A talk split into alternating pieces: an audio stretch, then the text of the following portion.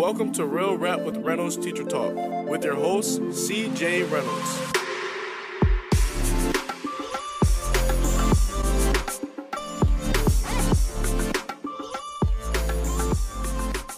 Good afternoon, everybody. This is uh that was flawless. That's basically flawless. My name is CJ Reynolds, and this is Sunday Night Teacher Talk, which is chocolate we have in the afternoon, but we talk about it like as if it's night. Um, my name is CJ Reynolds. I started this YouTube channel uh, called Real Rap with Reynolds, and the idea behind it is to create pathways and pipelines to help teachers be the teachers they were called to be. Um, and so th- one of those ideas that we do is to meet you all on Sunday nights. And so we create a space that is a safe space for people to explore and express what it is to be a real educator um, in the world right now and all of the especially unique challenges that are coming about with that during times of COVID. So here's how this works you show up. Maybe you bring a friend, maybe you tell your school, maybe you tell somebody that you know because you're not even a teacher, but you're a dentist and you know a teacher. So you, because because there's there's dentists that watch this channel. Um, yeah, there's dentists that I need in my life too, but well, that's a whole nother story. So you show up and in the question section, you just or the comment section, whether it's on Facebook or on YouTube, you leave a comment. You could put a Q next to that or the word question, and then you can ask literally anything you're you're thinking about, right? Like nothing is off the table um, on this program. So the the unique thing I think you're going to find here is that you have there's two other op- two other kind of important things. One, if you want to, you can jump on and ask that question to me in person. We can have a little bit of a conversation about it uh, because sometimes questions are you know like in written form there might be some backstory that's that's you know really important there. So keep that in mind. The other thing is i'm not the only person answering your questions. There is a community of individuals that show up here every week that share what they're going through. Um, they'll share their experience with that. They'll share how they're thinking and feeling about that particular topic. Um, because i don't have the answers for everything but and this is an audacious claim but i'm going to make it anyway. I do not have all the answers, but I think that we as a community can I think we have all the answers. I literally I think they're they're all here and I think that between the folks that are teaching kindergarten and first grade and preschool and the kids that are in college, the kids that are learning, the people that are doctorates, the people that show up that are principals and vice principals and superintendent and superintendents that all show up to this program. This is like not just me, the talking head. This is a community of educators. And because we think that here at Real Rap with Reynolds, we really believe that teaching is a communal activity. And in fact, James Pete has a mug that says that. Um, the so that's how we get we get started. If this isn't enough for you, right? Chris Carson, get your drink ready. I also have a book out. It's called Teach Your Class Off. Um, the Real Rap Guide to Teaching has nothing to do with rapping, has everything to do with teaching. But you know, some for some folks, it's written form that really works well. For some folks, it might be our newsletter that you can go to. Some people might be social media that you can follow us on. Um, but wherever you are, know that all of these things from private mentoring services that we provide to coming to your school and doing professional development, these are all things we're trying to create to create a hub of folks that folks can go to to get the kind of training that they really want to be the teacher that they have always dreamed of being. Um, that was my official intro. Great. How are you job. today? Uh, I'm great. Uh, Laura asked, she says, hope you're not buried in uh, in too much snow. We are. It is. It's snowing right now, and it is like perfect movie snowing right now. Like the flakes aren't too big, but they're just like out front the front window of the house. They're just falling like straight down. Yeah, I'm like, kids, it looks like a screensaver out there. And Marley was like, yes, this is perfect. Um, she's concerned though that we have a really large parking lot across the street from our house and um they use like bulldozers to to clear it and so mar and her friends were out there yesterday like digging holes in the side and making little tunnels and she's concerned that today's snow is going to fill that up um She'll just have to go back out there and she just again. keeps keeps checking on it um those piles get pretty grungy at this point so yeah, they do. Okay. Well, actually, Laura has an actual question. So not Laura talking Green. about the no, not Laura Green, Laura Campion. oh oh Uh, two, we have multiple Lauras. We have a lot of Lauras. hmm She says, been teaching in September since September. Um, I'm sorry, been teaching in person since September, and I have a colleague who is really struggling emotionally. What are some ideas to help uplift her in spirit? So this is what a timely question. Hmm. I constantly, let's be real transparent here. I constantly feel like I'm on the cusp of like complete disaster um, because school weighs so heavy on me because my school is in the predicament like and I, that I wish just know this folks. Oh. My school is in such a predicament that I wish I could just tell everyone. I just don't feel like that's the move at this moment. So like to a, a small glimpse A of that is glimpse I think you can give. last year 60% of our teachers left. Almost all of my friends left school. So as much as teaching is a communal activity like when your whole community dips um, the entire administrative team gone.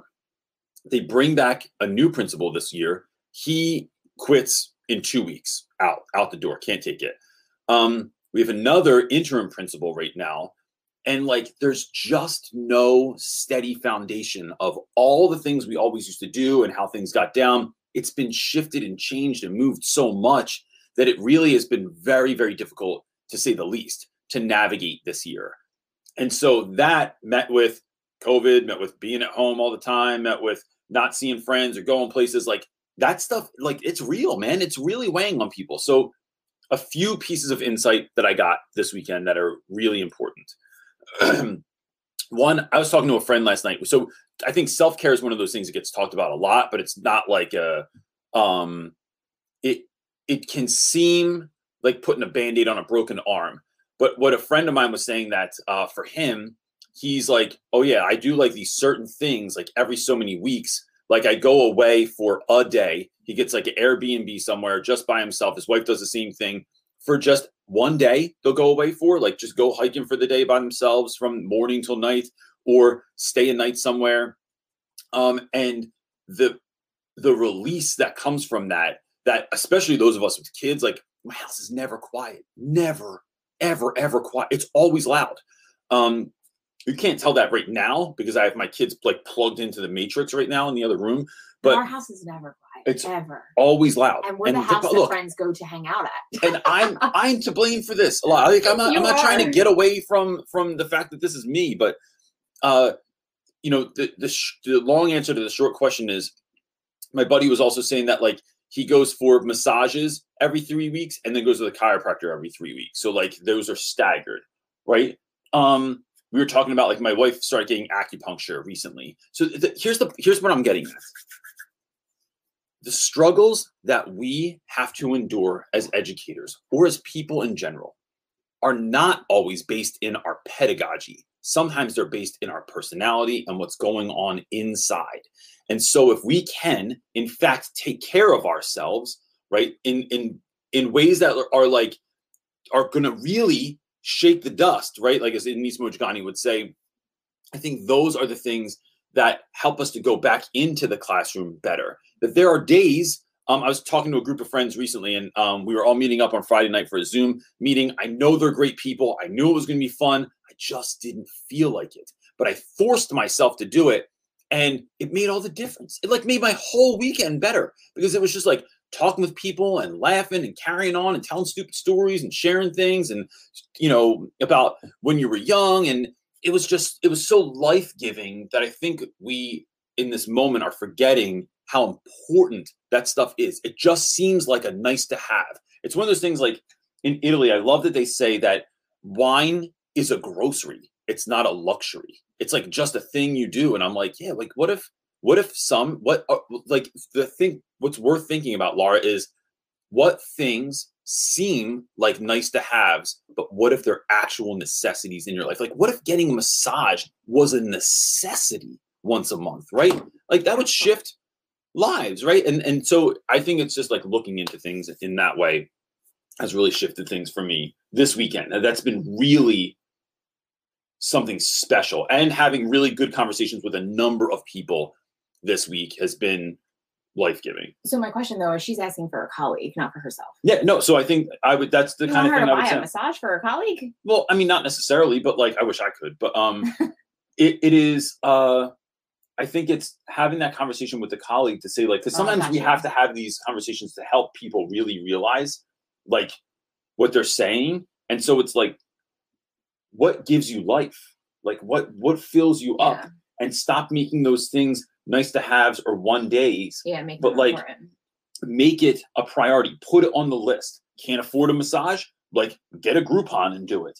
Um I don't know, We'll like start saving for it, right? Yeah. You can cut out a Starbucks drink to put into a massage fund. something like that, right? So you're shifting things around because you know that that's important to you, and I just think that's that's a good place to start. Yeah, for sure. Um, because you know, I think the dreaming process is so important, and once you start down that rabbit hole, it's like, yeah, well, what else can I do? Like, let's have a month of me. How about we have a month where I'm not stressing about everyone else? How about we have a month where it's like, let's find some balance.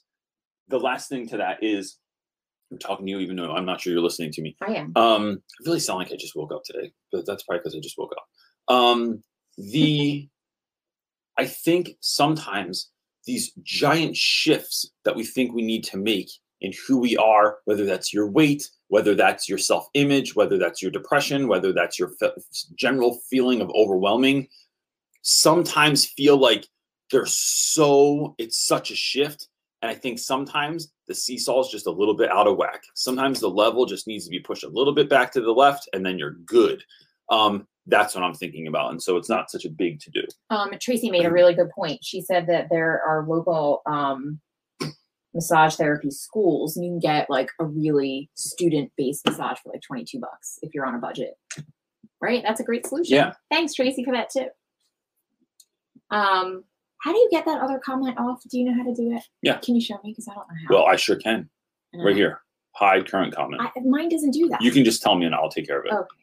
Okay. I will put one up. Catherine is next. She's asking, are you reading stories by diverse authors in your class? If so, which stories are are you and your students reading and why? So, excuse me. Uh, Catherine, I she just messaged me on Instagram too, and I haven't gotten back yet. But I saw your DM and it's saved in my like She just need to be answered. Um, the so that's a that's a great question. I find that during COVID, this is a little bit more difficult for me to find diverse stuff because that really means I have to rework a lot of things. One of the ways I meet um, diversity and what so let me be clear about what I'm talking about when I'm talking about that. Um, in my mind, uh, creating um, ha- looking at diverse authors means looking at people that my students can identify with and folks that they like uh, can see themselves in stories they can see themselves in. That doesn't uh, for those of you that know i teach in west philadelphia um, I teach my students are mostly black and brown and they're or, and they're all males right? So that doesn't mean just black authors just black protagonists or antagonists in a story. What it could mean is also female protagonists that share a story. So like uh so one of the stories that we've read in the past for many many years is persepolis the graphic novel. Now my boys didn't grow up in iran a lot of them don't know where iran is. A lot of them um like the little girl in the beginning is uh marjane is a, a, a little girl growing up in iran in the 1980s so there's so much difference there. But i think the connection to growing up in a struggle growing up and not knowing what's going to happen next growing up without a whole lot of consistency in your life is something that resonates with some of my students right? And i'm not i, wouldn't be so bold as to, as to think that i know that all of my students are going through a life that has zero consistency in it right? That, that can't be true.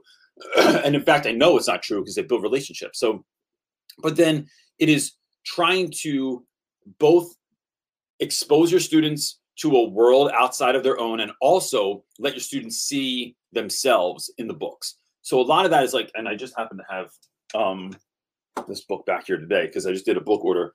Um so like dear justyce is something that like my students would see they would read a lot of the jason reynolds books that have come out in recent years. It's something that like my guys are like damn like i feel like that's like this is written about me or this is written about my dad or this is written about my neighborhood or something. I think that's important too but right now we don't have independent reading time because there's no way my students some of them live an hour and a half by public transportation anyway from the school. Like they're all over the city. So there's no practical way to get books to children right now. So one of the ways that we're doing trying to diversify is by using things like um, newspaper articles. So like using the new york times and finding things in there. So they're short pieces. Um, trying to find uh, things in like Scholastic. I'm a huge fan of Scholastic magazine. I've worked with them a lot in the past. Uh, I really like the um, Upfront magazine. It's connected to the New York Times. There's tons and tons of resources. It's not an ad for them, but they, I just think that they're a tried and true uh, resource for educators.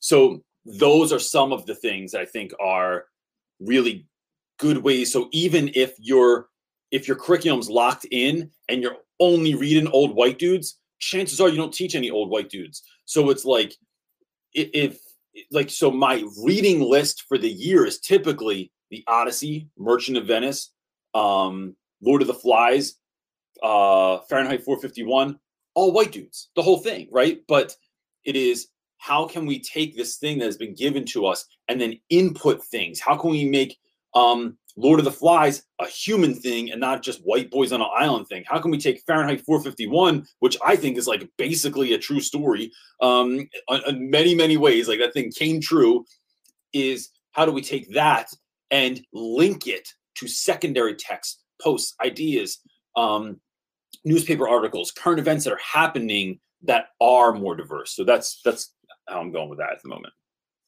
Cool. What you got, buddy? Take that off there. Oh yes, I forgot. I forgot that was our our new I agreement. why I don't have it on mine. That's cool. I got you. Okay. You don't have to. All right. Noah is up and he's asking, what are your thoughts on the CDC message that teachers can go back to in-person learning before being vaccinated? Oh, We, we just had a whole convo about this. short question, very long answer that I want to make a video about. Um, with some. pho- Oh no, I didn't turn these. I was wondering why it was so dark. So let's let's dial that in. Let's give the people uh, the best possible experience that they can have. Um. So there we go. Let there be light. I think the idea of sending educators, calling educators things like essential workers, and making them go back to work. that decision could only be made by people that aren't teachers. That decision can only be made by people that don't work with young people. That decision is misinformed on a level that if you because if you go to a school that has plenty of room, that has that can successfully fit um, students in a classroom that are six feet apart, that has the ventilation system to be able to deal with that. But when you have students, and if I think about me, and I know that there's tons of other people in the world that are in classrooms that are the same as mine or that are in worse condition than mine, where you cannot leave the windows open. You can't teach with the door open because there's so much stuff going on outside that no one could ever pay attention if they do. As a matter of fact, on my door in my room, I have this little tiny slit. You've seen my videos, a little tiny window, and I have it covered over with uh with poster board that I custom fit and it has like a little eye flap, so you look like you're in Scooby Doo. You got to check out there before you let anybody in, and it actually says look through the hole before you let people in because dudes want to just come and chill in my class sometimes, and it upsets things. So we don't have the ventilation system. We don't have the room. We don't have ways to get students safely to school. So if schools are cool, but I got a dude that has to take an hour and a half to two hour bus to the train to the bus to walk down to my school in Philadelphia, those are all moments where these students that don't have access to a school bus, because in Philly, the school bus is public transportation unless you're a special ed- education student that requires personal transfer uh, transportation. That if they are going to send these kids in, that kids we know are the main transmitters of this virus, then put teachers at harm that may be caring for people that have, like, I have family members that I help to take care of that do not have an immune system. It's like basically gone.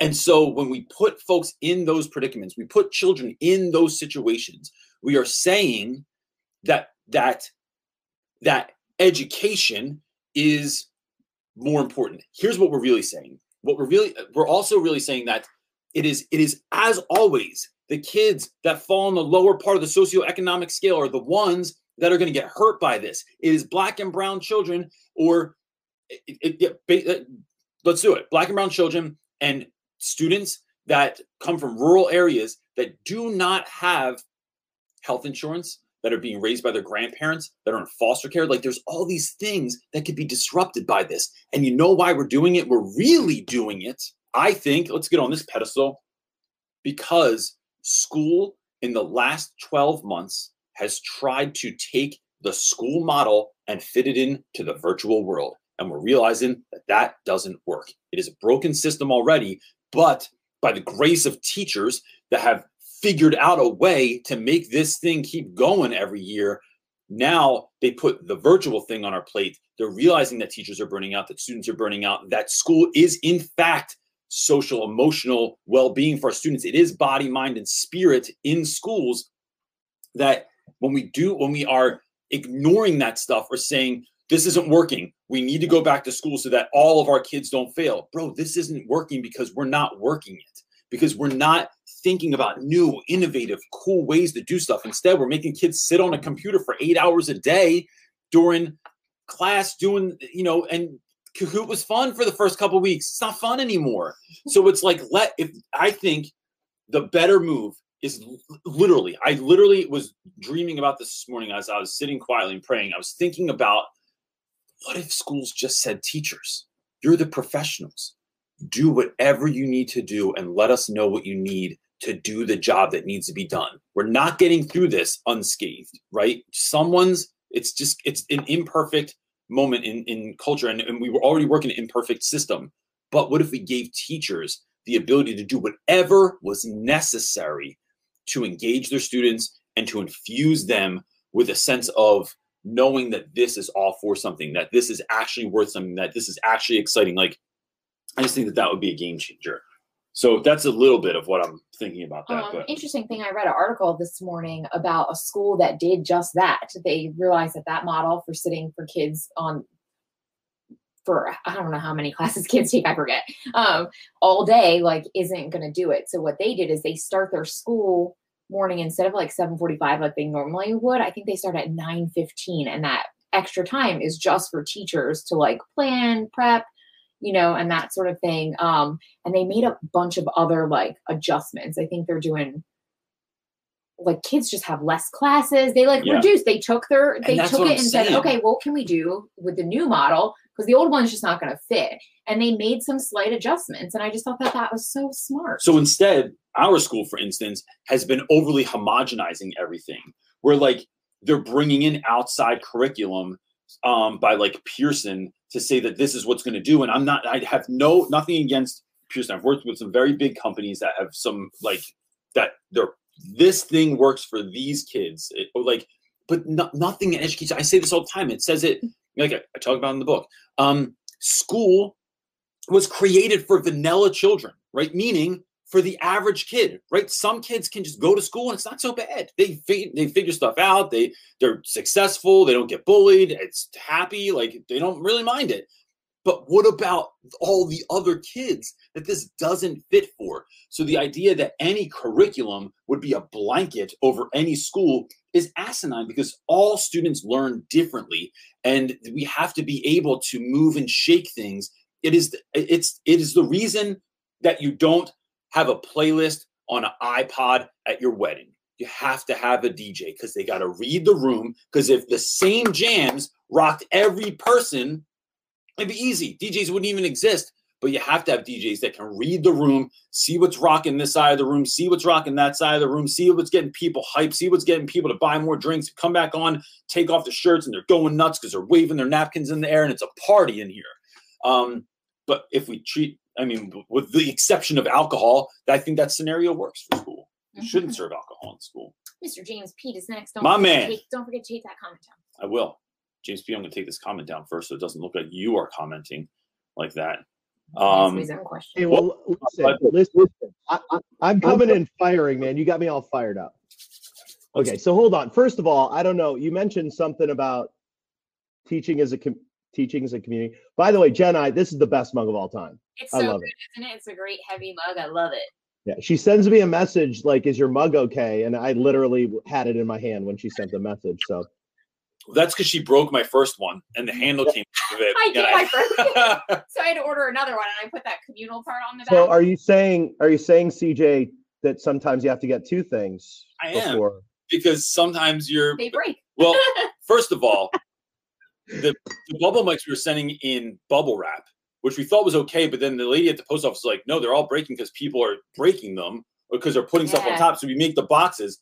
which is a lot easier because I don't know if you saw the bubble mic when it was wrapped in the plastic wrap, and it looks like it looks like you sent a sex toy in the mail. That's Really? really. I'm just gonna be honest with you. It's the most awkward package I ever took to the post office. You show up with ten of those things, and you're just like, this looks like You it looks like we I'm in a all got a really good laugh. Even No. the post office ladies. the lady know at the post office knows what I do. She knows the YouTube channel and stuff, and she's like, "What are you? Wait, what are you guys selling again?" Like, I'm just like, listen. hey man, just lead into it. You know, just lead into it. Uh, I mean, okay, hold, li- listen. Um, I had a lot of other stuff to talk about, but study after study. You know, here's the thing that you said that like resonates with me. Um, you have to look at a new model. And you know, when I first came to the, I, I taught at a year-round school, and you want to talk about freaking people out. Mention year-round school, and and you know, study after study, CJ shows that if you're going to have a longer school day, you have to have more breaks, more arts, and maybe Friday off. So you have a three day weekend so you can let your brain rest. Or you cut out all the crap and you shorten the school day. Like if this country hasn't figured that out during COVID, then there's no hope for education in a, in a grand way in our country.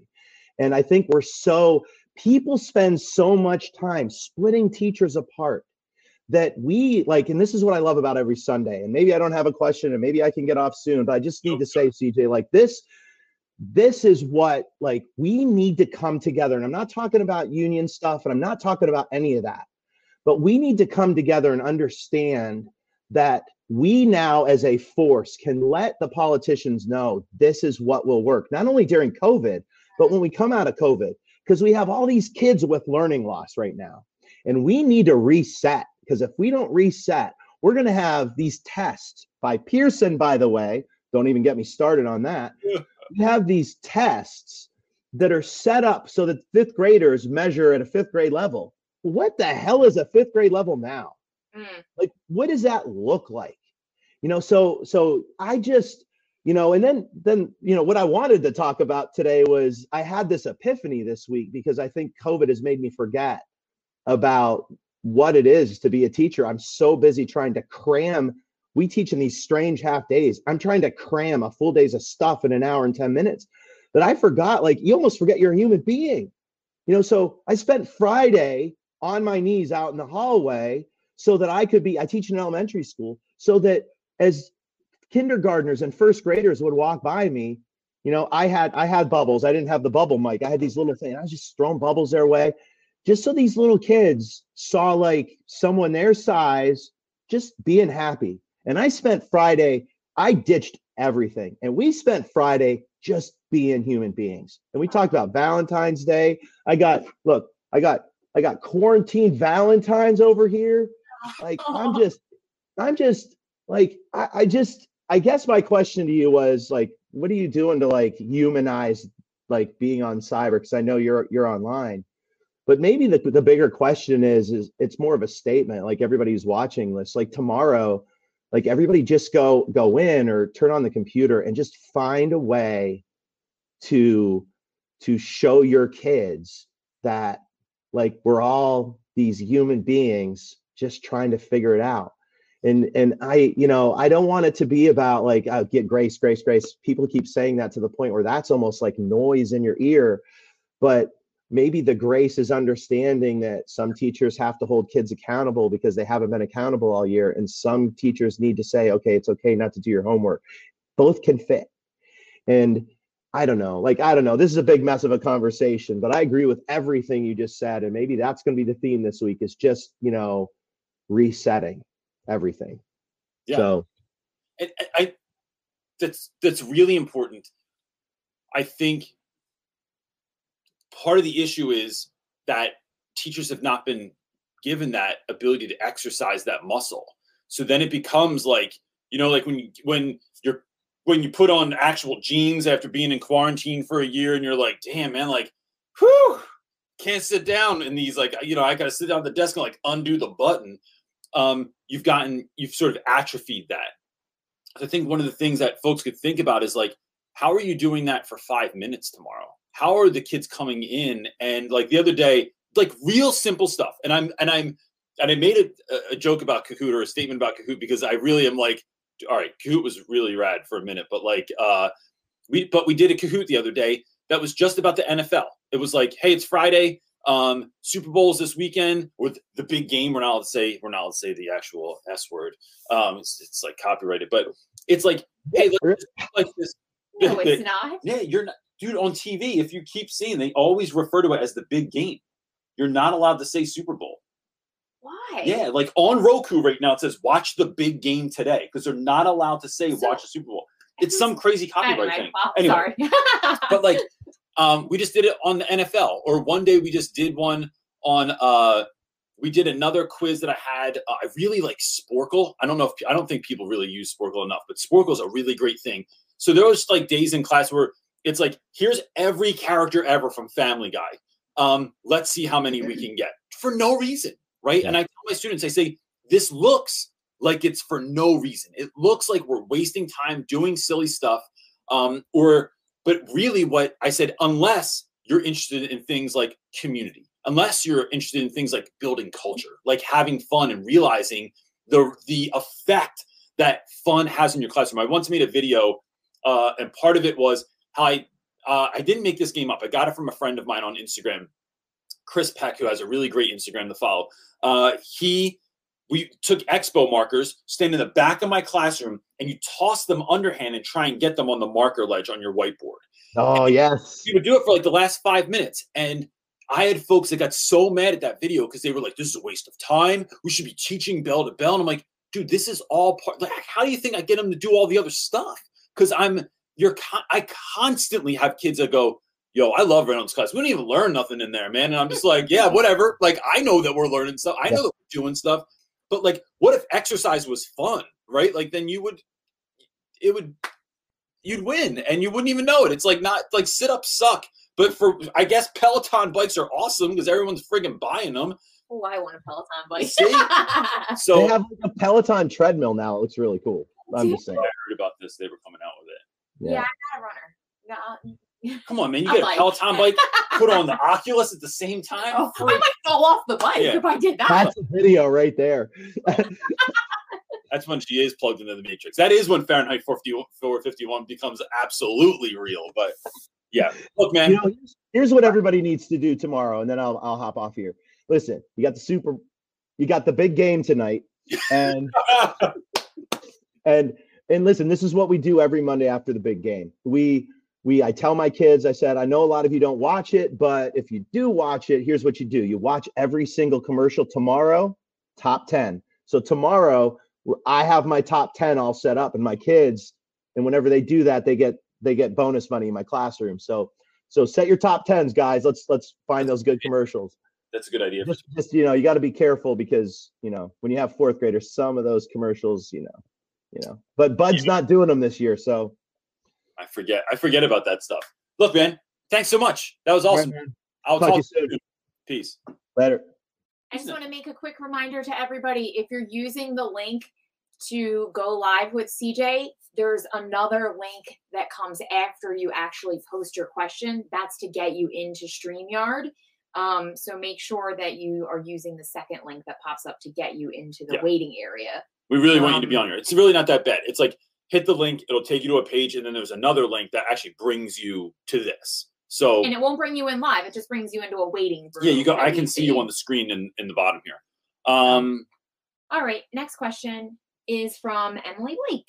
And she's at saying, Hi Reynolds, I'm a senior studying elementary education and I have following you for quite some time. Love your videos. I am planning on student teaching this fall in Ohio, but I feel like this semester is when I need to really be going the extra mile to prepare to become more versatile and experienced. What would you recommend I do to get prepared now despite the current pandemic? first of all, I really like all of Emmy Emily's uh, pictures in the background there. Mm-hmm. Um, so uh, I what a great question.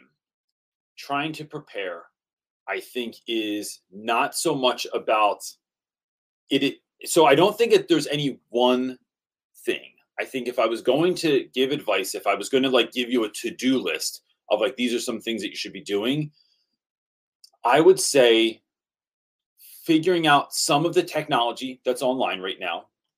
Um, a lot of there's so much stuff, and it is, and I think in the beginning of the year, I thought, oh yeah, we're going to use Flipgrid and Edpuzzle and Kahoot and Schoology and Um, I forget what else we were even using. Like there was there's just so much stuff to use.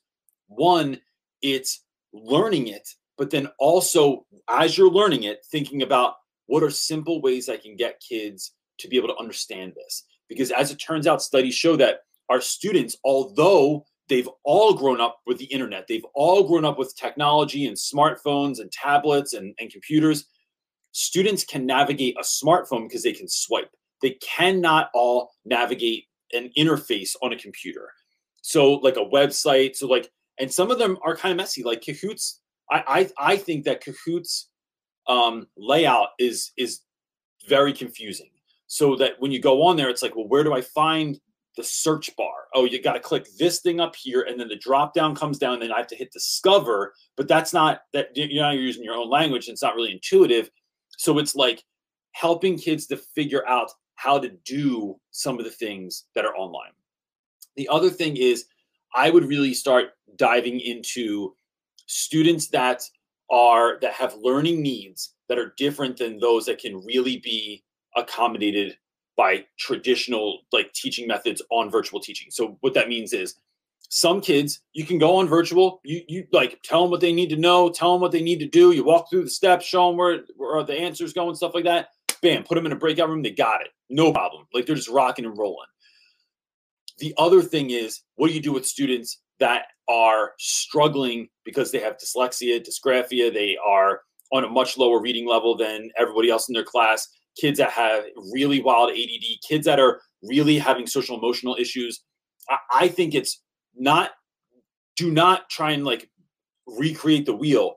It's connecting with people that are already in classrooms like the ones that you'll be in that are finding ways to help students find success. And i think that one of the ways to do that is I, am just going to say the facebook group i think um, and i'll put this up here for those of you that are interested. Um, i think the facebook group is oh how come that's not happening? See, I don't yeah, know why it's like choosing that. it's like choosing its own adventure. Um but anyway uh if you go to facebook uh and search real rap with reynolds teacher talk there are 4000 people in there that is like you know not that it's not a million people but it's 4000 people that are all crazy like us that are in there that are trying to do good stuff. And so asking like hey what are ways that you're finding that you can meet the needs of, of students with with learning differences this year? Um, that i think is huge. And then the third thing is just like we were talking about earlier what are ways that look like my, my pastor just said this in a sermon this morning. Um, that how did he say it that that confrontation that like challenges are a part of life they're just going to show Oh, up crisis. right? Cri- crisis is inevitable. That's what he said. Mm-hmm. Crisis is inevitable. But how can you become the person that can handle it with ease? How do you become the person that can take a punch, split, spit the blood out, and keep going? Um, that's what we're kind of doing is is creating uh, teachers uh, ourselves. We're building ourselves up so that we can handle these things because how can we teach our students to do that if we can't do it ourselves? So it's about building that muscle too. And i think that that's a really important part too. Um yeah and then th- I, let me add one more on there real quick. Um how can you have fun with this right? Like teaching i i really i just think the fun piece is so important because like was was mary poppins wrong when she said a spoonful of sugar helps the medicine go down that like like school doesn't have to be this like grimy, gritty. We're gonna learn. We're gonna test these kids. We're gonna do this thing. It's gonna be hard. It could be like you could take a jog with a smile. You could go to the gym with a friend. You could ride a bike and have fun, or you could just get after it.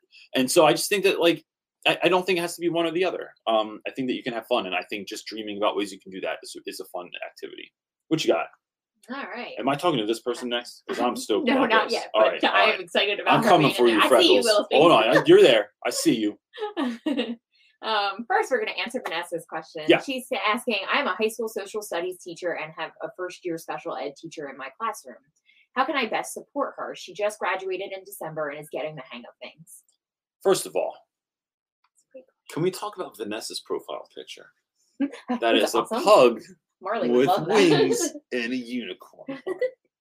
I feel like our daughter has a shirt with that. I feel like the, uh, like no, she's a kitty. Look, right- right now- yesterday. It was a cat with a unicorn on it. right now, little space Cat freckles is going. I have a tattoo with that on uh, on my back of a pug with a unicorn. uh, so all right, how? So I think one is um, listening. It is listening to people and finding out what their needs are, and and just letting them be what they are, and then trying to help them meet those needs.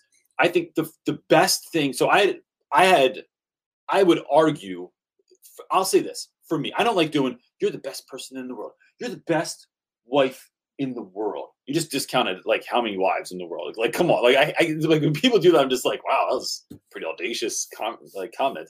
Um, but for me, I had the best student teaching um like teacher that I was connected with that I could that, that could have been there for me. The reason why was he let me take over early, he let me fail fast, and he helped me to get up when I did.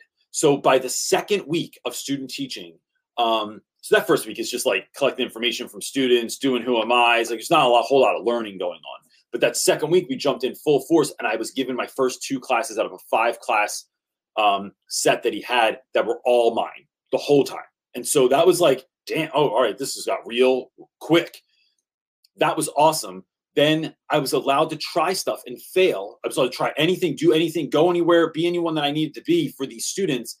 And then when I failed, he would literally sit in the back of class, write copious notes, and say, All right, look, let's learn from this. Here's what I saw today. Here's what you did. Here's what you didn't do. Here's where you were. Here's where you were not. Um, these are some things that need to be taken care of.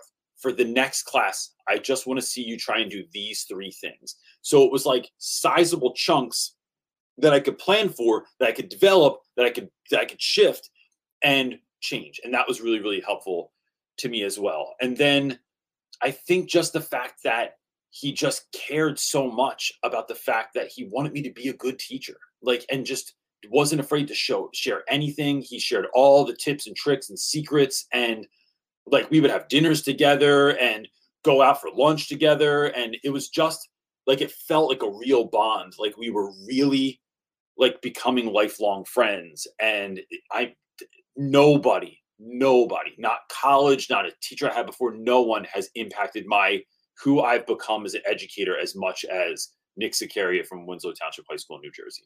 The end. I hate that we cannot get a hold of him. No, and I, I don't know. He like disappeared off the face of the earth. I don't. Yeah, Um, I think he just got old. He was tired of everyone knowing. He was tired of being locally famous. He was like, I'm out. I live in a cave. I know.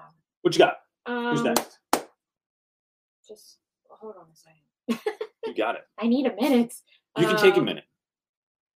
I don't know who's next. I don't know why I this was isn't- looking at. Let me. I know. this. See, I'm telling you, I knew that was there one time. Oh, I got it now.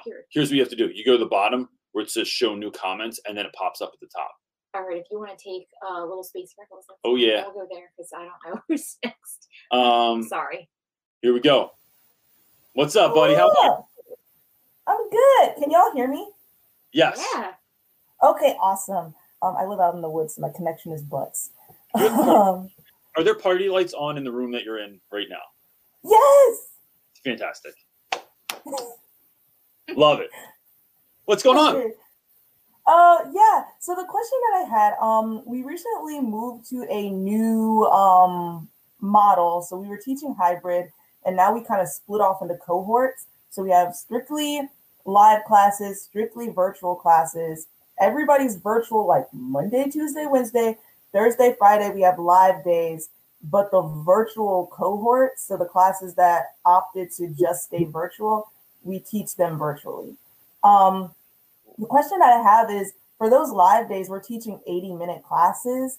And for the students who are in person, it's fine because that's time where we're working on stuff and like it's very chill working on stuff. So we're working on papers, but like people are talking amongst each other, building that sense of community. They're talking with me, we're jamming with music. It's a good time. But virtually, it's just like awkward silence. And I'm really trying to figure out how do I feel less useless in that awkward silence during those 80 minute stretches for my virtual classes? Yeah. So are you teaching them at the like is it while you're working with the live kids, the the online kids are like on a screen somewhere at the same time? No, so like the virtual classes are strictly virtual. It's just okay. me and them. Okay, cool. So, you know, one, let's just say this there might not be an answer to this, right? And I just think that that's worth thinking about, right? It's not something to lose hope over. It's not something to get, you know, upset about. But like, there's this great scene in um, there's a movie called As Good as It Gets with Jack Nicholson that came out like I don't know, probably 20 years ago now or something. Um, and he has really bad OCD and he just kind of can't get over it. And so he had there's this great part in the movie where he looks at these other people that are in the therapist office and he goes, "Look, what if this is as good as it gets? Like, what if it doesn't get better than this? How can I deal?" And the, the reason I like that idea is, what if I don't get like how do I deal with the things that have been given to me instead of just getting upset about the way that things should be? And I think that that's an interesting conversation to have with yourself. The second thing I think is asking students like I, I and the, I think the best way to do this is one on one and then bringing them back. So I will often have kids in breakout rooms. While everyone's in a breakout room, I could be doing grades and like trying to catch up and stuff, but I usually just jump from breakout room to breakout room, check in on kids, and go, "Hey man, what's going on? Are you watching the Super Bowl this weekend? Or um, have you ever?" Or, or sometimes I ask weird stuff. I'm like, "Guys, you ever uh, you ever put like pan- pancake syrup on popcorn. It's like really good. And they're like, no, but I do put Old Bay on. I'm like, what? Old Bay? And then we have this conversation, right?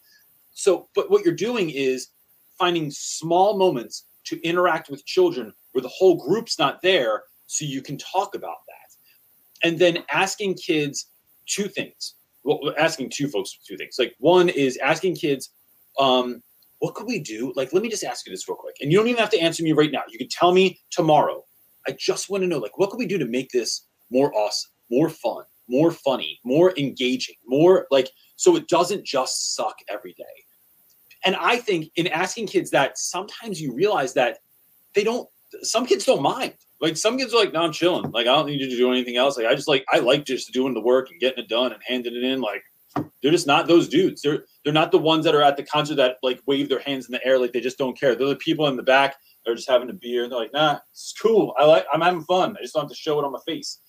The other thing is contacting parents, and I've done this. I just send out like uh I forget if it's like the BCC email where like no one can see each other's email and say, hey, look, this is what I'm noticing. I'm just wondering like what's worked in the past for your kid. What are you? What are some like specific things you're dealing with that I might be able to address, or like what's like what's the state of the union? Like are they good? Are they do they need something from me? Like because kids won't always tell you but parents sitting there watching their kids learn on a computer might say no my student needs more engagement. They need you to call on them. They need you to tell me tell them to turn on the camera. They need you to do whatever. And i've been thinking a lot about how do i take being stuck in the house teaching virtually and make it more engaging? Like can i take my laptop like out back can I go out in the snow? Can I teach from my car? Can I drive down the street? Can I go to the river? Can I go to a park? Like, what other ways, what things can I bring in? Because this is what my kids see every day. What if they came on they didn't? What if it was like, Reynolds, where are you? Like, what are you doing there? What's going on? Might be enough to just shift things slightly and help me sprinkle magic on the classroom in those ways as well. Um, yeah. So I, th- I think that that's that's part of the way. I love that you get to see some of those kids in person though too. That is so great. Oh um, yeah. like com- communication back and forth. I think just that stark contrast because the two the schedules that I have, it's like Thursday, all in person classes, Friday, one in person class, three virtual classes, and then the room just feels so much more empty after that one awesome class. And it's just like, all right, hey guys, welcome to my empty classroom, jazz hands. And they're like, wow, that's tough. Jazz. Um, look, if you come up with some stuff, if, if anything works, like make sure you share it with us because we like this is the, it's the question everybody wants the answer to right now. So if you figure out even some ingredients to the secret sauce, like let us know. Yeah. Um, one thing I found out, and I'll, I'll leave with this. One thing that I did find out, um, and you've kind of already been doing it already, is to just keep things incredibly weird for no reason. And I got, I have 15 year olds. Um, and so just very stark contrast to things that they would normally think about. Um, when was it Friday? Um, I, my last class of the day, they were like, uh, "What's the difference between tone and mood?" And I was like, "Oh boy, do I have a video for you!" So I hopped on YouTube, pulled out. Um, if you've ever listened to Korn, um, pulled out the very aggressive um, yelling screamo part of "Freak on a Leash," and was just like, "Okay, how does this make you feel?" How do you think they felt when they wrote this? that's our difference between tone and mood. And it was able to just kind of wake them up a little bit after being just just dead inside for 20 minutes straight. So that was really cool. I like that that was the example you used. I used Barry White when I did it. Because I just taught that last week also. And I was like, oh yeah. I'm like, you're trying to create. I said, mood is vibe, man. It's creating the vibe. Like, so someone's coming over the house, whether you want to have a party, whether you're in the club, whether you're in a roller skating rink, right? You want to create the vibe and you got the lights going and the disco balls on and the right jams are on. Like you're trying to create that vibe. and then the tone is is the sultry way that Barry White like speaks that you're just like, oh, dude, you know, you might 900 pounds and like, you know, have a, you know, you've had the same slick back do for the last 40 years. look like, you know, super bad, but like, still something about the way you say things, man. It just makes me want to go, yeah, sounds a good idea. Um, yeah, so I, I, appreciate that. That's that's the way you went. Um, is like this the complete opposite. I think playing both of those in a class would be like, let's talk about the difference between the two of the, the mood in both. So, hey, man, uh, I'm glad that you came on. It's always great to see you. You're such a fantastic human being, um, and I just you're one of those people that I'm like, yo, if we taught in the same school, people would be like, yo, the whole third floor is weird. Like, I don't know what's going on up there. Like, it, you amplify each other's it, weird. I think yeah. it would. Yeah. It would make it you like mentioned unicorns, and I was like, oh yeah, I, I do have a unicorn. Can you just be my daughter's teacher? She That's what everyone. You. She seriously would. We'd have to live in the woods though, which sounds about, which sounds perfect. we want to go there. Anyway, look, I already live in the woods. I know, I know. That's what we're saying. Like that's our move. Next move is to get out of the city and to be. I want to live on a farm, but um, yeah, we want we'll take definitely woods have too. woods. But thank you so much for coming on and spreading some of your awesomeness. I appreciate it. I will see you. Peace. Um, she's fantastic. Amanda is next. Amanda is next. She can ask her own question too. Um, Oh, I, I mean, I can read it too. sure. What's up, Amanda? How are you? I'm good. How are you, CJ? Doing great. Uh, thank you. For I'm really excited to, to be on your show. I've I've been watching you. I normally watch you on Monday mornings. I have a, an hour long commute, um, and I just bought your book, so I'm I'm excited to be on your show. Love it. Um, but we've been virtual, so uh, I guess I've missed a lot because this is the first time that I've seen uh, you know this feature. Um, only been around we- for a bit. Like we had to figure out a way to do it, but it just it helps sometimes because sometimes I read a question, I'm like, wait, what? Like I don't know what you're in. I don't know. Like like it just helps to have a little bit more. Um, and it's fun to see people like like you. I don't know what people look like, right? Their profile picture is a donkey or something like that, and I'm like, oh wait, look, you're not Kermit the Frog. Like you're an actual human being. So it's really fun. It's been fun. So what's going so can, we talk, where, um, first, can you tell us where you're where you're at? Where you beaming in from?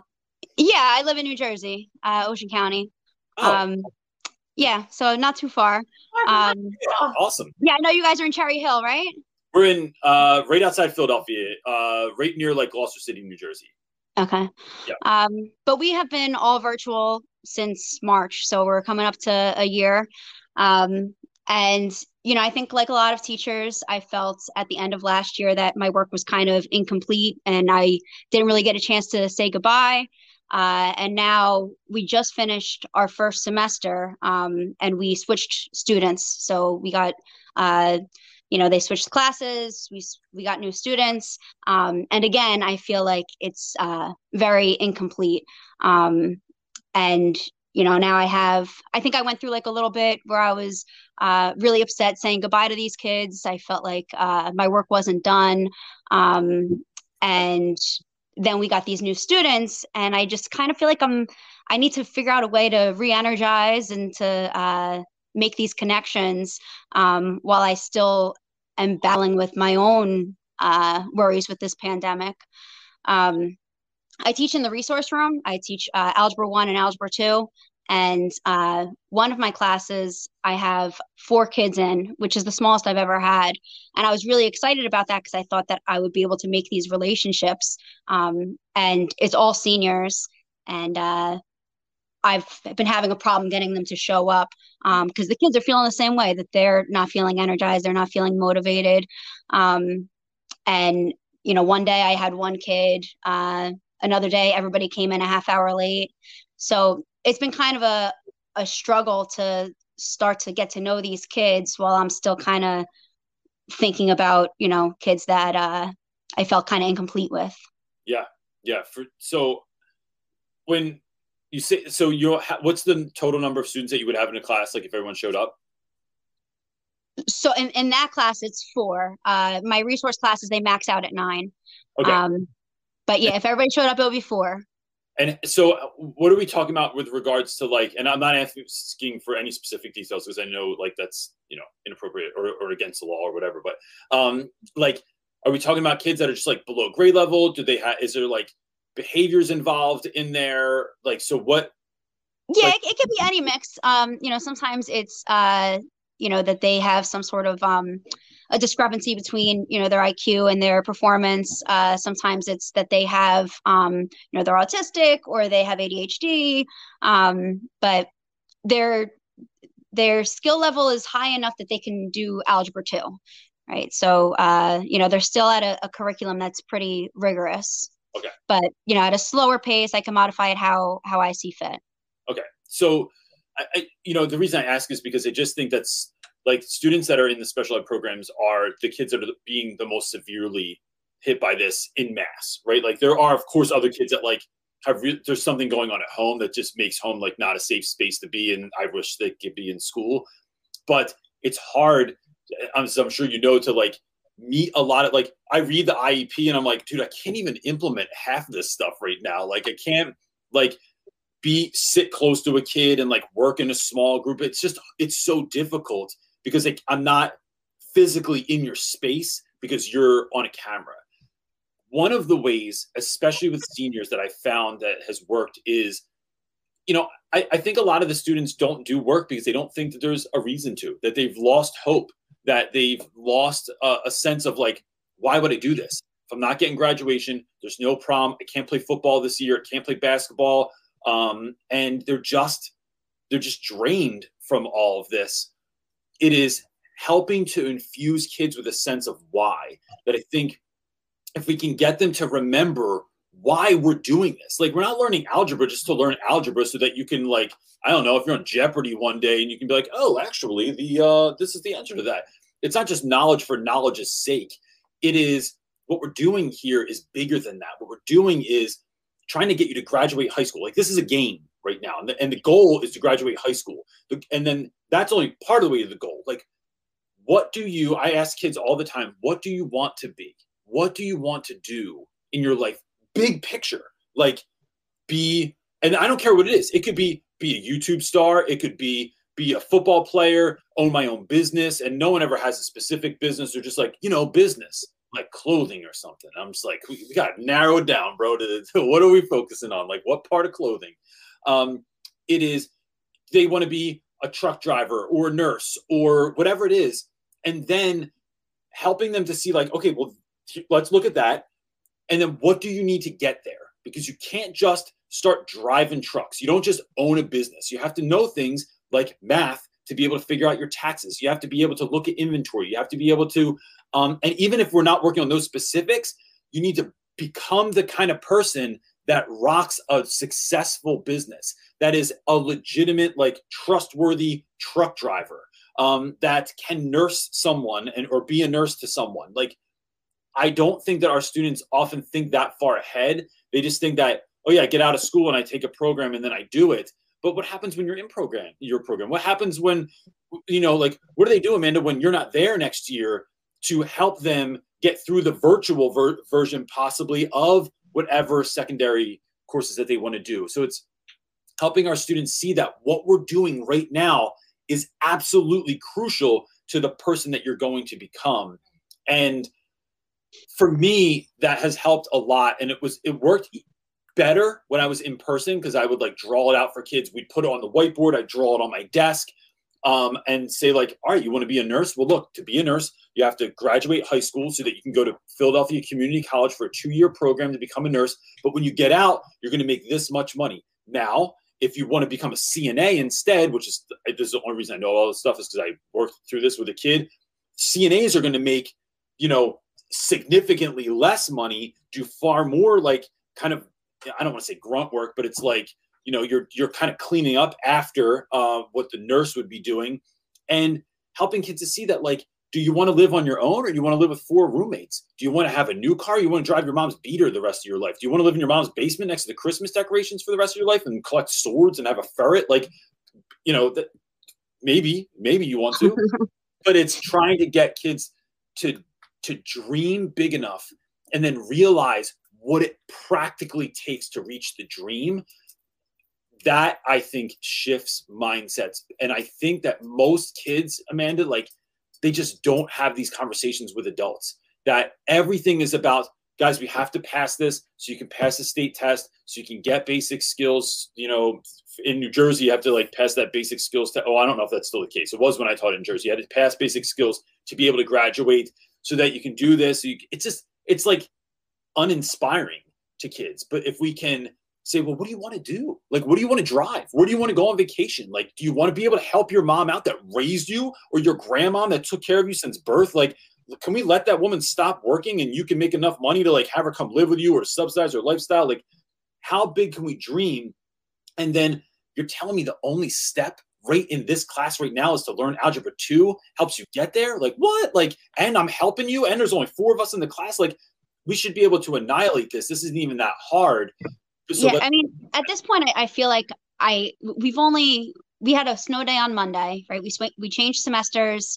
Friday was the last day of the last semester, so then Monday we had a snow day, um, and which I kind of think is silly to begin with that we're all virtual and we had a snow day. But so we started the semester on Tuesday, so it's really only day four. But I mean, there's one kid that I haven't met yet. There's a lot of kids that you know they show up for a couple of minutes. So I I feel like if I can get them to to to show up let's say you know on time uh like for a couple of days i feel like my biggest strength is my relationship with my students and that i'd be able to kind of draw them in and make them realize like this is not like any other math class you've ever taken you know that um I, i'm not what you think of when you think of math and that's not the way that this class is ran. And but i feel like i need to get them there yeah. So I, you know, I've been talking to their counselors and their case managers. Um, we've been holding. I, have talked to my supervisor. We've been holding off on on calling home, um, partly because I feel like I think that the reason why a kid wouldn't show up uh, is avoidance. You know, math avoidance, or you know, they're worried about what this class is going to be like. Um, and I I feel like if I call home now, it's already starting off with like this negative vibe. You know, that they were avoiding it, and now there's more negative uh, yeah. feelings towards it.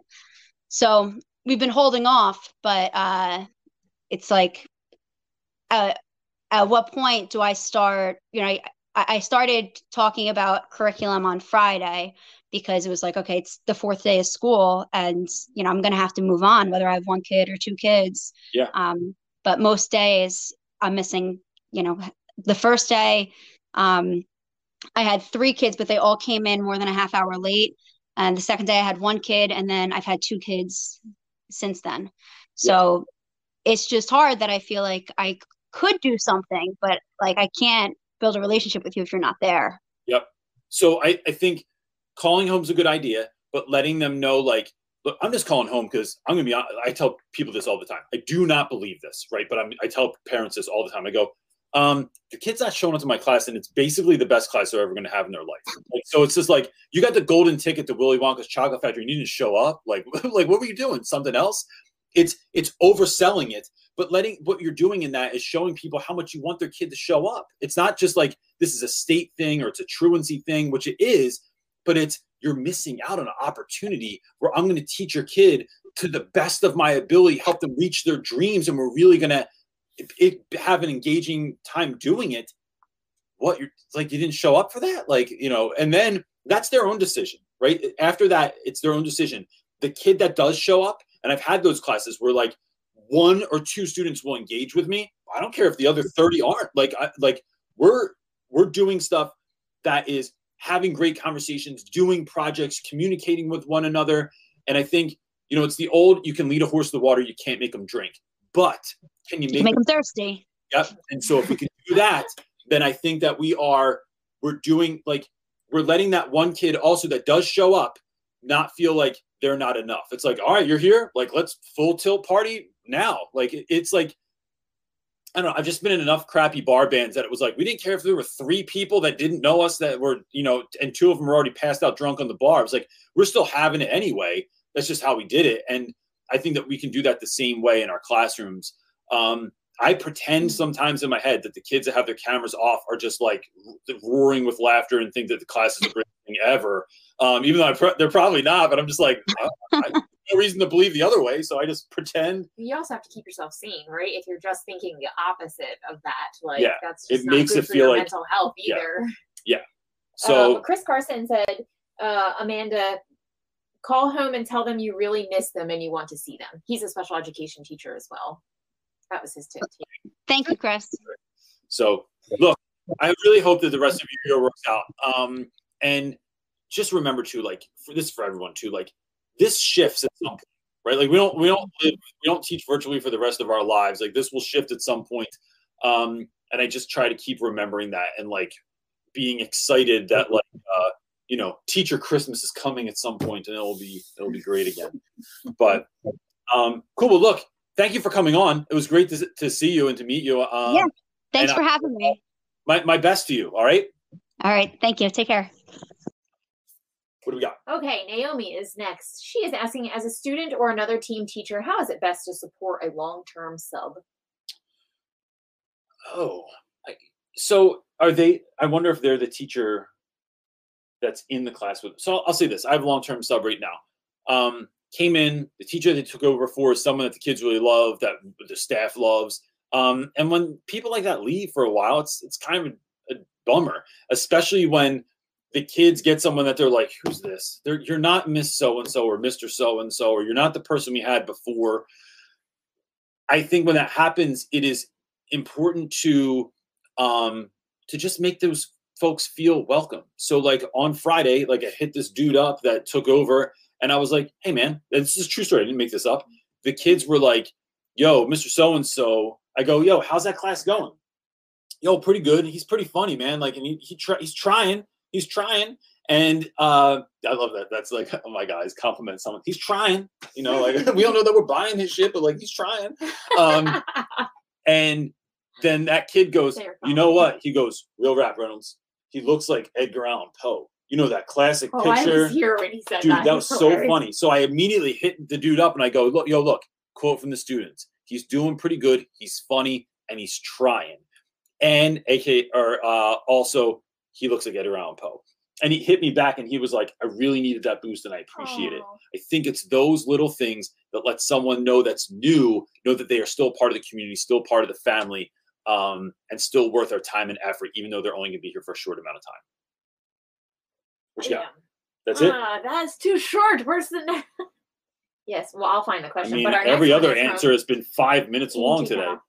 Yes, yes, like Uh, our next question, once I find it to bring it up there, is from Tiffany Wolf. She is asking Do you ever get pushback from your parents or administrators concerning low test scores? I'm a data specialist, but now being pushed to take on a class of sixth graders who need extra support.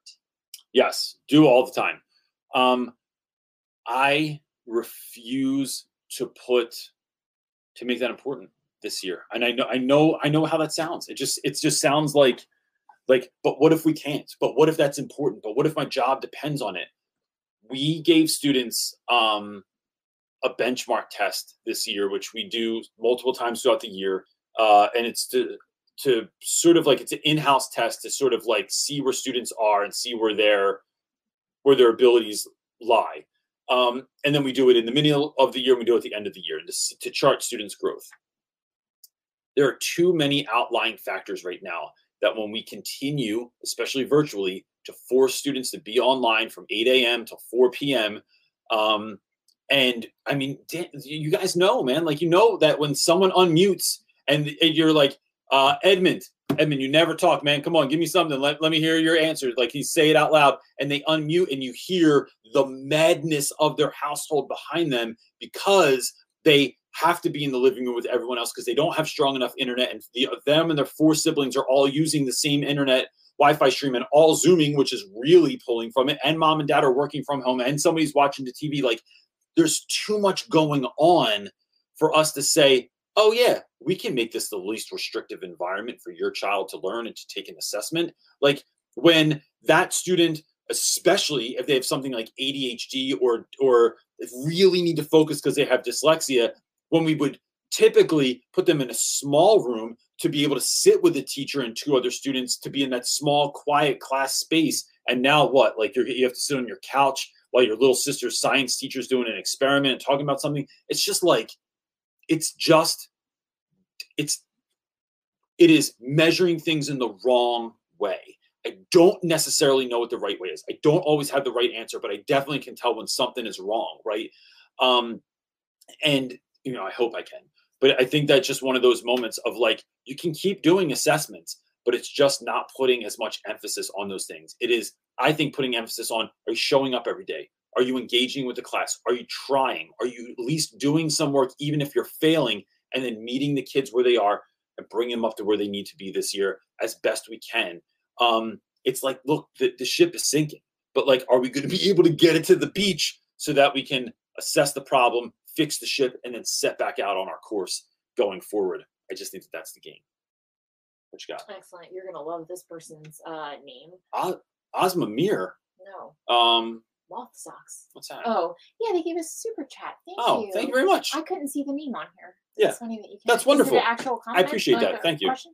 um they did but we'll do that Yeah. one first Okay, Moth Socks uh, is saying, Reynolds, I'm starting my teaching course in September to teach high school art. Do you have any good tips on making a good first impression with the kids and some good icebreakers? first of all you win the name of the day I don't know the origin story behind that, but I'm just pretending that it's the most amazing it's thing ever. funny. Um, or her name is really Moth Socks. Could be possible also. Then you just have a really funny but cool name. Yeah. So, all right. Uh, Hmm. I think, dude, I think high school art is. I think high school art is so fascinating because it can just go anywhere. You could like basically get away. It's like one of the reasons I love teaching English is I can talk about everything and then turn it into curriculum. Like it's like, oh yeah, we're talking about whatever hot topic is going on now, um, and put it under the guise of like critical thinking. Oh, Rick Ross got in trouble with something. Oh yeah, let's talk about that in class. Oh, Uzi's new album came out. Oh, everyone's watching some new show like um oh we're watching cobra kai yeah let's watch that episode and like talk about juxtaposition i just think it like offers you the ability to, to have to do a ton of stuff i think the greatest gift you can tell your students on the first day of school is two things i want to be here i love this job i'm excited about being here and that sounds so dumb but I literally in my life from kindergarten to college have never had a teacher tell me, No, I want to be here. I'm stoked. I love this stuff. I'm excited about this. And not to say that they don't exist. I just never had any of them in my classes. I think saying that, um, and because I look, I, I also say a lot. My friend Hannah says that uh, love is a verb. That you can tell someone you love them, or you can show them you love them, but they're not necessarily the same thing. I think teaching is the same way we can tell kids like we can just show them we're excited or we can tell them we're excited but i think both matter guys girls everybody here i'm super stoked to be here i love this job i love being your teacher and i can't wait to get into it this year that's one of the things and then the other thing is to find out the most stuff that you can find out about your students so i don't do icebreakers i'm not an icebreaker kind of guy but um I do. I, uh, I think it, I think I talk about this in the book. To um, I do this thing called a life map in the beginning of the year, and I think it's it is the best thing. I like I haven't changed it for years because it just yields the best results. Have your students create an art project, PowerPoint slide, something that is. I want to know the top ten moments in your life between birth and now that made you into the individual that you have become. And I do this every year I talk to kids about the things that made me who I was. And some of those are happy and some of them are sad. Some of them are You know, like I graduated high school, first male in my family to ever graduate high school. Um, but my dad died when I was four. My mom died when I was younger. But I learned how to play music, and that changed my life drastically.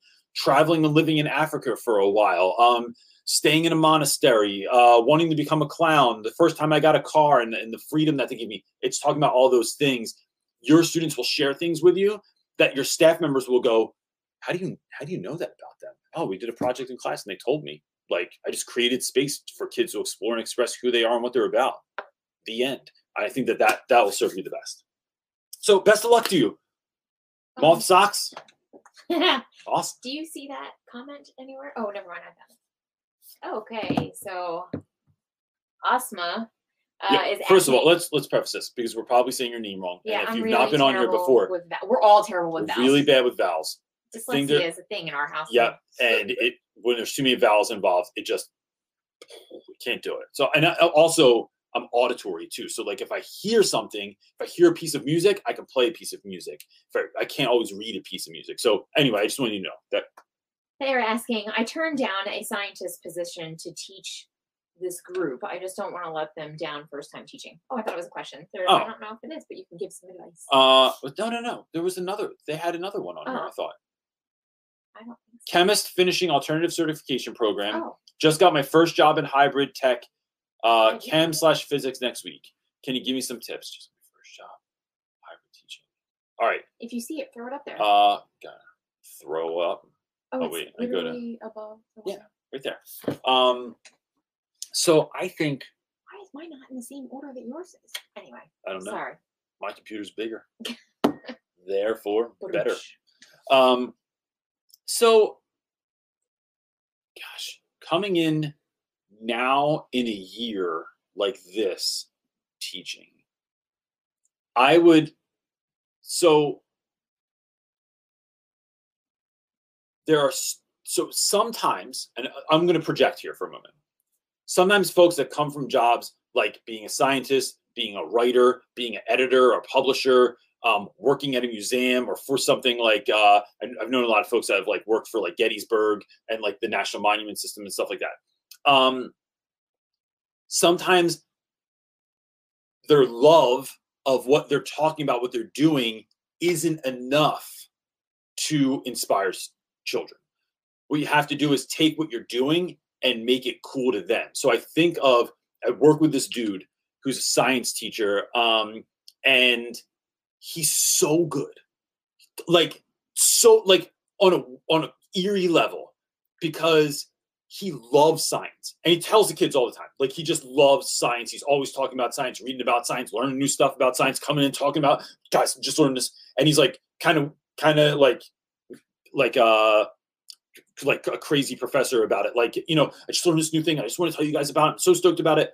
I i love that. I think that that is a core element. What does this mean to you is the bigger element that those it's not bigger those two things have to come together and work together um, so it is letting kids know why you're here how excited you are just like i said to the last person uh, why you're here like how excited you are to be doing this um, but also this is what this actually means. Like you realize the real world imp- like um oh, i'm losing words now because i'm talking too much. Uh the how this like sort of materializes into the real world like what this means for us. Um so it's like hearing someone talk about neuroscience is can be interesting. Hearing someone talk about the universe hearing someone talk about like writing but not realizing like what that actually means to me and how that's going to help me reach my dreams and find success in the world or to be just be more interested in it. Um, i think it's those couple of things. And then the other thing is starting this year now, like in the midst of possibly hybrid or virtual learning, it's difficult. Do not, it has nothing to do with you. I know teachers that are awesome, like the best, um, some of the greatest I've ever seen in my life. And I can't imagine anyone be doing better anywhere else in the world. There might be people that are doing like they're on that level, but I don't know that there's people that are better. That being said, they're still finding this year a struggle. So it's figuring out ways to um, help kids as much as you can to keep moving the needle, to keep them learning, to keep pushing forward, um, and but not beating yourself up because of the state of of the world right now.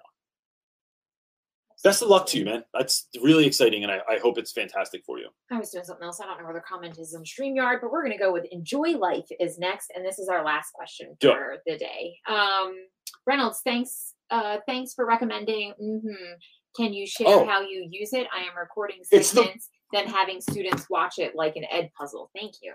It's the most awkward thing to tell people that you're using too. I uh, what's the what are you guys what are you using in class lately? We're using mm-hmm. Mhm. Like it's like, is that suggestive? Did you just make a pass at me? I don't know what happened. Or, or did you really like it? I don't know. Um, say the question one more time because I was too busy Uh, it's thinking of not really a question. It was more of a comment, I guess. Oh, about Um, using. mhm. Mhm, So if you guys have not used this yet, um, it is a it's a really fun way to like sprinkle some magic on your Zoom. Uh, it is just called like type in mm, hmm, and it, you'll you'll find a couple. M's and H and M's. Yeah. Uh, that was it. yeah, Cool, gang. Look, thirty. Um, it's yeah, it's you know, and the team's on here, so we gotta you know, and Laura Green's new to the team, um, that is actually making this this train keep going. Um, so many people. so I can't get this uh to go off now. Can you Oh, see if on your side that'll work? So anyway, um, real quick, guys, before you go, I always say guys because I, I swear it's because I teach all boys. I'm just used to saying like guys. Uh, the uh, I'm just thinking, what if this month, what if February was the month of you? What if this was the month that you just poured into yourself, the month that you gave um, yourself a break, that you did something that was good for yourself, that you filled yourself up with joy, that you took a look that when school was done at the end of the day, that you stopped, you enjoyed your kids, that you enjoyed your life, that you enjoyed the food and the wine that you're drinking and stuff more. Like, what if this was your month so that you can then finish the year strong? I was talking to someone last night that my number one relationship in the world is with my wife. Not even my kids, it's with my wife. And that my kids, when this goes well, they get to live out of the overflow of that love that, that I have. And so, what happens when you love yourself like that? What happens when you love your spouse like that? And if everybody around you, because you're filling yourself up so much, they're living out of the overflow of your love. I just think that that's a really wonderful idea. Um, and in a month like February, look, you don't even, and, and if you don't, if that makes you feel uncomfortable, February is the shortest month of the year anyway. So you don't have to do it for that long. You only have 28 days, and like we're like a third of the way through it already. So that's my plan for this month is to uh, exhibit as much self love as I can. Um, I'm going to get off here. I'm going to go to the store and buy some snacks. I'm going to go watch uh, the the big game. the the big game on my big ass TV that I, I will tell you about. I didn't. I'm not talking about it yet. I'm not talking about You're so terrible at keeping your mouth incredible new thing that I'm working on that provided me. That I'm. We'll get there. You're such the terrible YouTuber that goes, "I've got amazing stuff coming." Bigger, big secret coming up. Wait till you see. Um, but anyway, that's it. Gang, you are the best. And I love that everyone's on here every week. It is literally the highlight of my week. Um, and I will, uh, we'll all see you next week, same time. Bring a friend. Sunday Night Teacher Talk.